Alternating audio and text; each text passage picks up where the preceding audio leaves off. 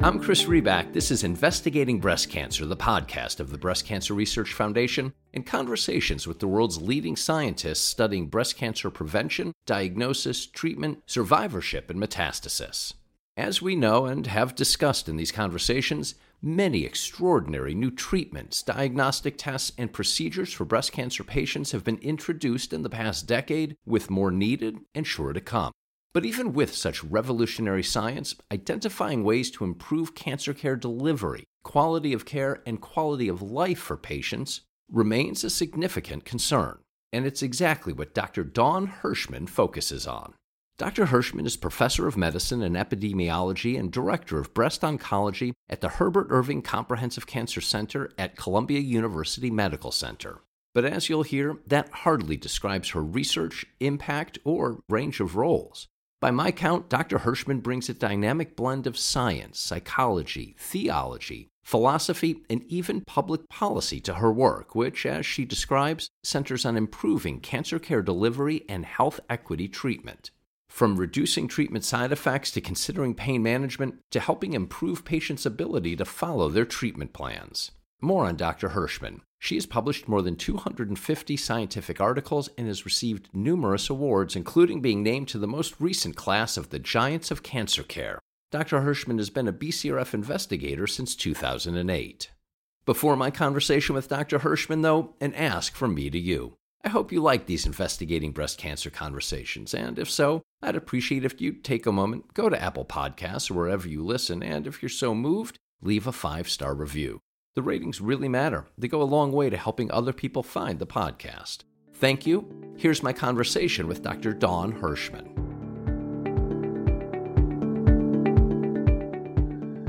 Dr. Hershman, thanks for joining. I appreciate your time. Yeah, thanks for having me. So, when many of us think about breast cancer, we think about the worrying tests, we think about the treatment or the procedures. You think about all that, but you also think about the quality of the lives of patients during and after breast cancer care, improving cancer care delivery and health equity treatment. Why is that where your focus goes?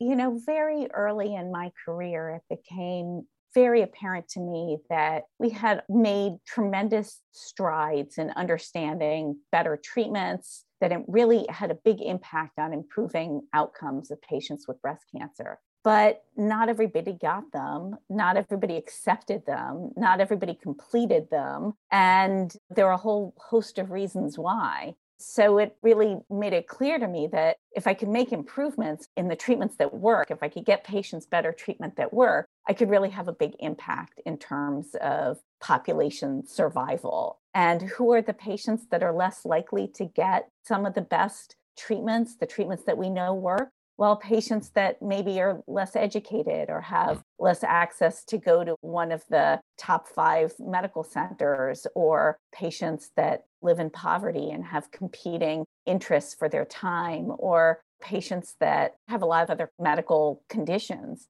And so I started to investigate what are the factors that stop people from getting the treatment and became pretty clear that a lot of it was a fear of side effects or mm. development of side effects.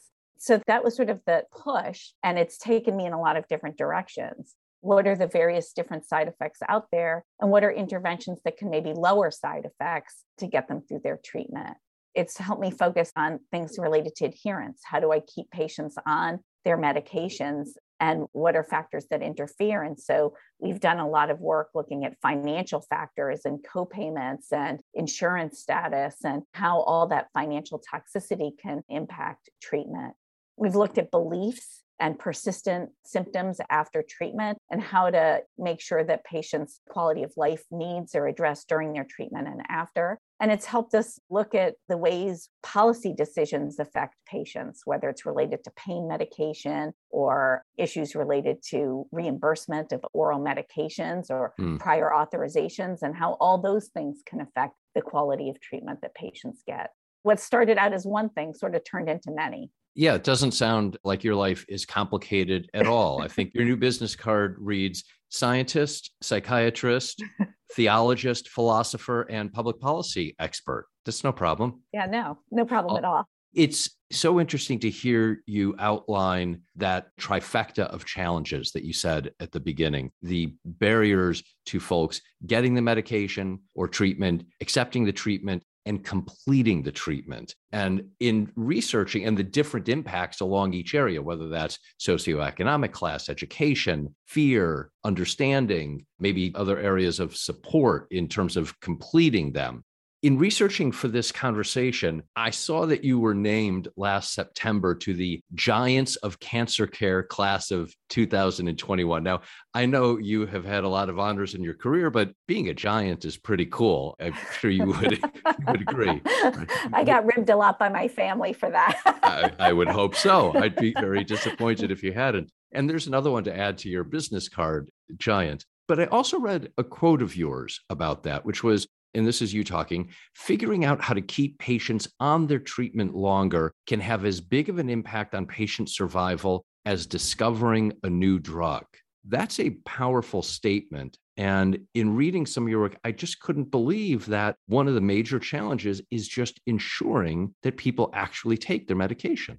I think it was said best by C. Everett Koop. And he said medicines don't work in patients that don't take them. So we can spend a lot of time coming up with new treatments and new ways of giving it and combinations of treatment.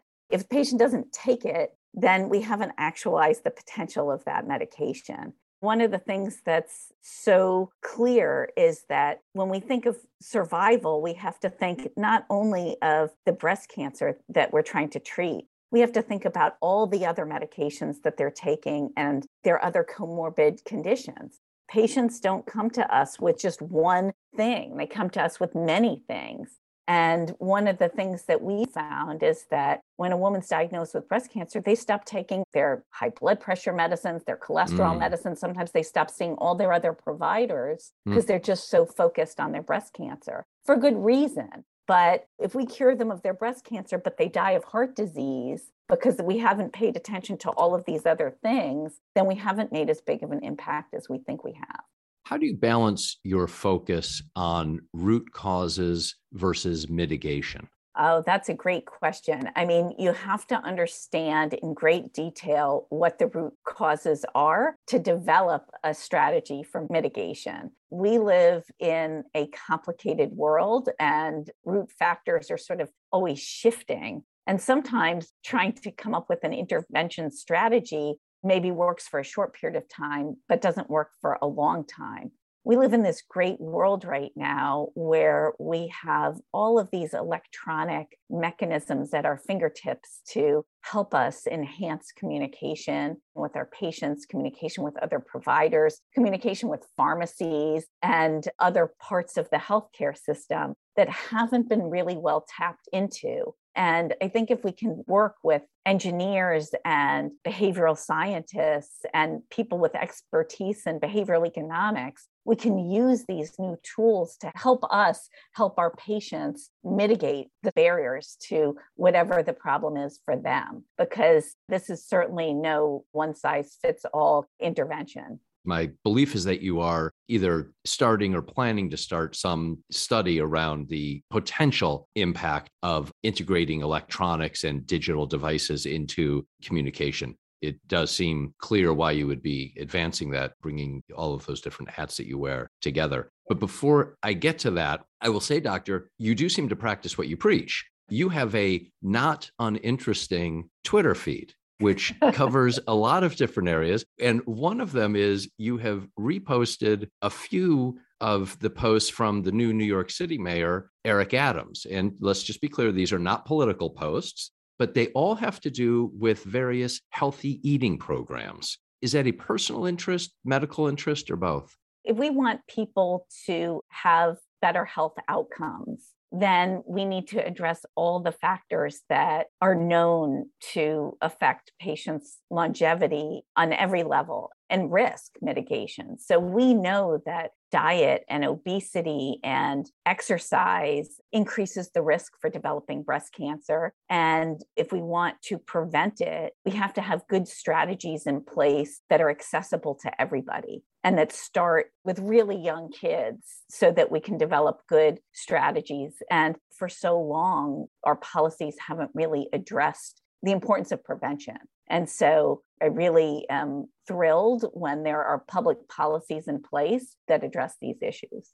What is your comprehensive multidisciplinary program? How does it work? And how have you developed it over the years? So I think the best research comes from really listening to stakeholders from all different types of backgrounds. And I'm so privileged to work at an institution that has an amazing school of public health and great basic scientists and amazing clinicians, but also to work in New York City and really with BCRF because so many of my collaborators are other BCRF awardees to really work with people with different expertise, expertise in community health and behavior and epidemiology and data science. And sometimes by taking all of these really smart people and putting them together, you can solve problems in a more creative way. And it's the creative process that gets me super excited about being able to do new things.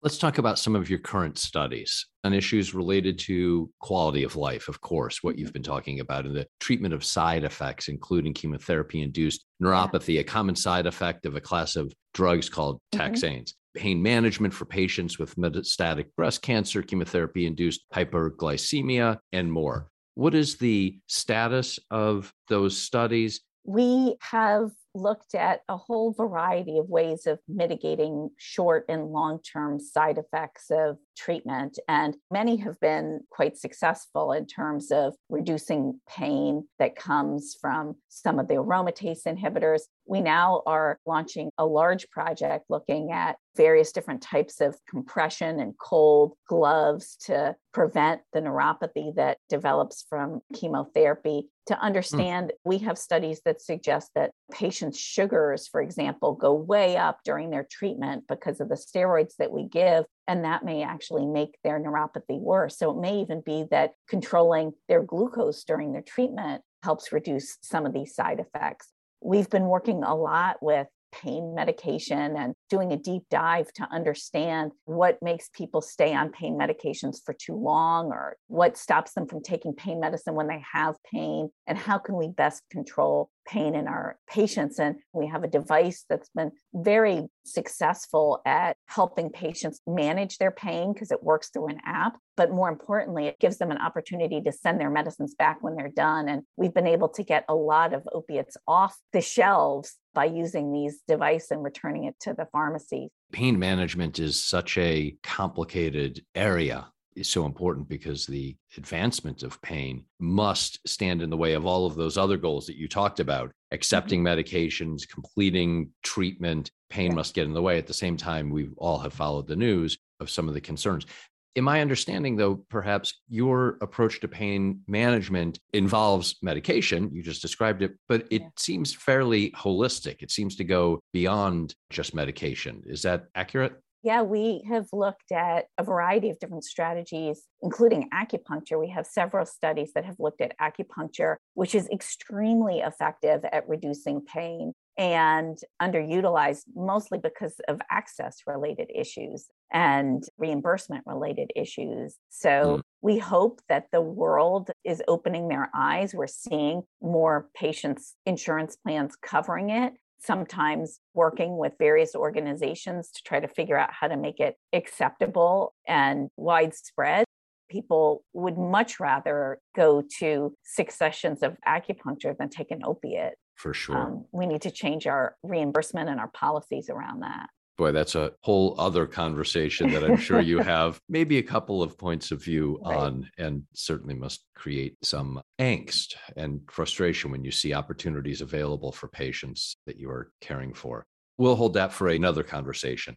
For this one, the other study, what state are you at right now in terms of testing new electronic technologies to improve the patient provider communication and enhance pain management? Well, maybe I could tell you a little bit about this large initiative that we have It's a large study that we're just undertaking that uses a variety of different tools to enhance patient provider communication. And yes, please. it sort of focuses on chronic medication adherence, which is a huge problem in medicine. It results in excess deaths, excess hospitalizations, emergency room visits, enormous wasted costs to the healthcare system, and poor outcomes. Hmm. And we know probably globally about two thirds of patients that are on multiple medications have some type of non adherence, non compliance, or problems with their medication we just did a also with help from bcrf a intervention focused on video pharmacy visits and found 90% of patients medications in the chart were different than what they thought they were supposed to be taking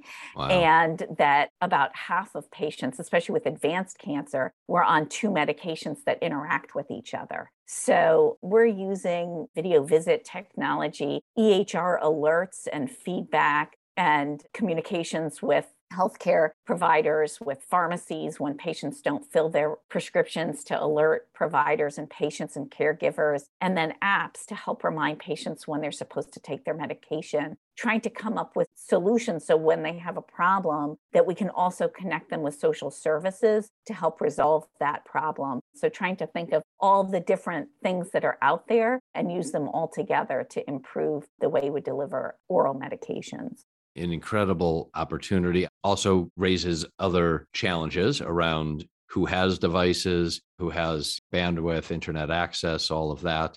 Let me ask about you. How did you get into this? Where did you grow up? Was it always science for you? Did you ever have a vision that perhaps you were going to be a fiction novelist or world class skier or anything else? Or was it science, science, science? No, actually, you know, my mother is an artist, and never in my wildest dreams growing up did I ever think I was going to end up as a physician or a scientist or as a researcher I didn't really know what my path was going to be. I was lucky to be able to go to college with an open mind. And actually, it wasn't until my senior year in college where I took like a biopsychology class and I really loved it. And I hmm. ended up doing work study as a research assistant. And when I graduated, I worked as a study coordinator on clinical trials. And I started to see other physicians. And at first I thought, oh, I'm not smart enough to do that. but mm, you know actually wow. my husband now was like just take the classes just see how you do you know? So i took classes at night when i was working and was like oh i can do this. This is really cool and developed that passion and went back to medical school after working as a study coordinator for a few years. And i think that experience of sort of discovering it discovering that it's actually super creative science and medicine and you know, my husband's a documentary film editor and filmmaker. And my mother, as I said before, is an artist. I've always felt like an outsider a little bit when I took this path. And I realized that this is a super creative path too. I feel so lucky because one of the greatest things about what we do is one, working with amazing patients and being inspired every day by the people that we see. I always say that if I didn't take care of people with breast cancer, I would not have a single idea because every time I'm in clinic, another idea pops into my head about how we could be doing things better. But also to be able to work with so many other creative and interesting, passionate people. And importantly, to be able to mentor the next generation of junior investigators when you see somebody get their first grant or their first paper in and how excited they are about it, it's a total rush. And so that's what keeps us all going when things aren't so easy that comes across and what you described at the outset and that we were kidding a little bit about the range of roles that it seems you play and how long your business card needs to be. It makes sense in listening to your background. The mix of right and left brain front and back brain probably too all comes together for holistic care. To close out how would you describe the role that bcrf has played in your research I feel like I've been part of the BCRF family in one way or another my whole career. And it's important in so many ways because it allows you to really be creative. Like I was saying before, like the best part about being able to both see patients and do research is have a good idea, develop it, and act in the moment. Mm. And the process we have is like you have an idea, and then four years later, you start the project And because of this model where they fund people who have a track record and are creative and productive, I have been able to leverage the funding a gazillion times over in both being able to have my junior investigators go on to get career development grants, me being able to get on larger trials and larger studies done using that initial work that we do in terms of developing an idea or an intervention through BCRF